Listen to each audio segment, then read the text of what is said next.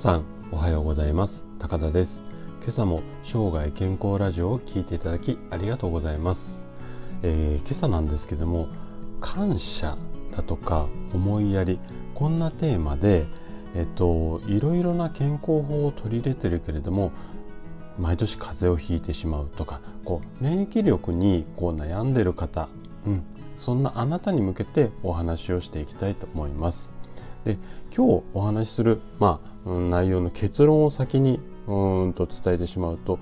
感謝だとか思いやり、まあ、いわゆるこう一般的に言う優しい気持ち、うん、こんな気持ちを持つと免疫力がアップしますよ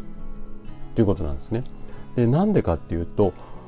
ちょっと聞き慣れない言葉かもしれないんですけどもオキシトシンっていうようなホルモンが分泌されるからなんですよね。でこの効果っていうのは私自身が身をもって実感しているんですよね。っていうのも私が学生時代あとそうですね社会に出てからもずっと競争競争そんな社会でこうまあしのぎを削ってたっていうとちょっと語弊があるかもしれないんですけどもずっと競争競争をしてきたんですね。で学生時代で言えば例えばうん隣の A 君よりもテストで良い点を取ろうとか部活ではライバルの彼よりもうんと私バスケ部だったんですけどもいっぱい試合に出てとにかく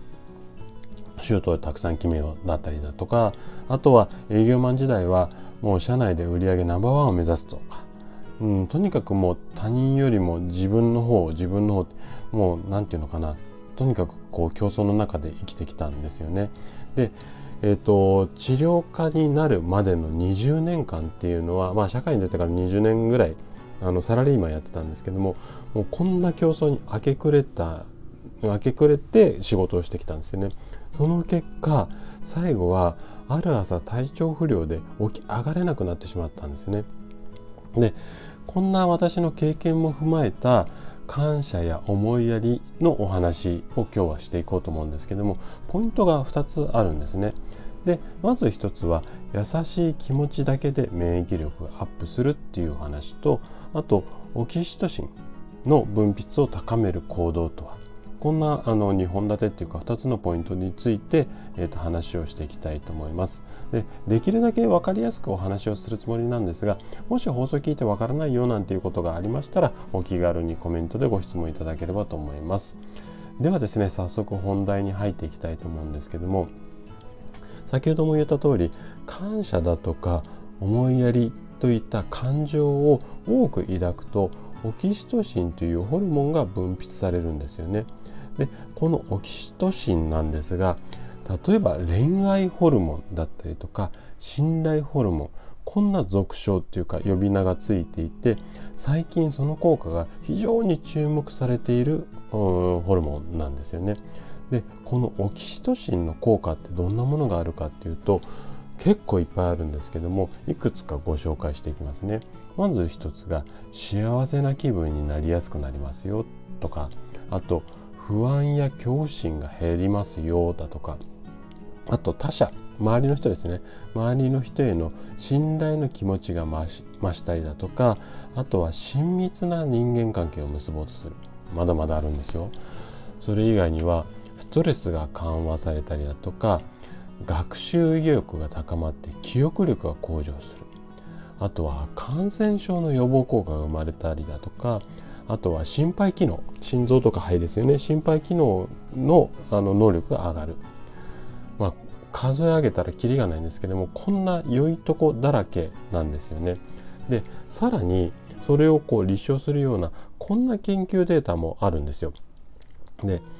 あの飼い主とワンちゃん犬ですね。犬が30分交流をする。まあ頭撫でたりとかこううん、じゃれ合ったりだとか30分交流をする。前と後でワンちゃんのあとは人間の尿の中のオキシトシンの量を比較したってこんな研究を、した、うん、学者さんがいて。でしっかりとワンちゃんと飼い主がアイコンタクトを取ると,、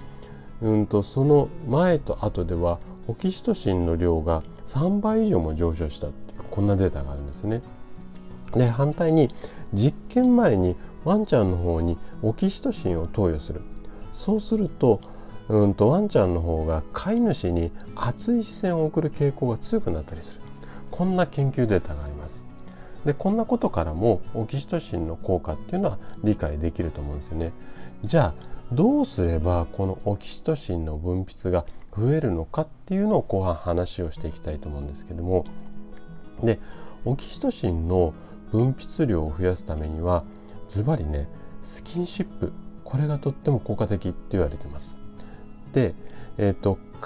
スキンシップだけじゃなくて感情や思いやりといったいわゆる優しい気持ちを抱くだけでもオキシトシンオキシトシンの分泌が増えるっていうことも分かっているんですよね。なので、まあ、スキンシップを行ったりだとか優しい気持ちになったりすると多く分泌されますよっていうことなんですよ。でこのオキシトシンが分泌することによってストレスが軽減したり免疫力がアップするもう周囲の人に優しい気持ちになるだけでこんな病気になりづらかったりストレスが解消できたりするともう最高ですよね。で私はあの冒頭お話しした通りこれができてなくて競争競争ばっかり他人を蹴落とすことばっかりしか考えてなかったので極度のストレスから体調不良になったまあこんなことなんでしょうけどね。でじゃあ具体的にオキシトシンを分泌するためにおすすめの行動っていうのをいくつか挙げてあ紹介していきたいと思うんですけどもまず1つ目は他者に周りの人ですね。周りの人に親切にする。あとは自分から挨拶をしてみましょう。あと小さなことでもありがとうって口に出して言ってみましょう。あとはみんなで助け合ったりだとか美味しいものを食べたり。あとはそうですねうんと綺麗な景色を眺めたりとか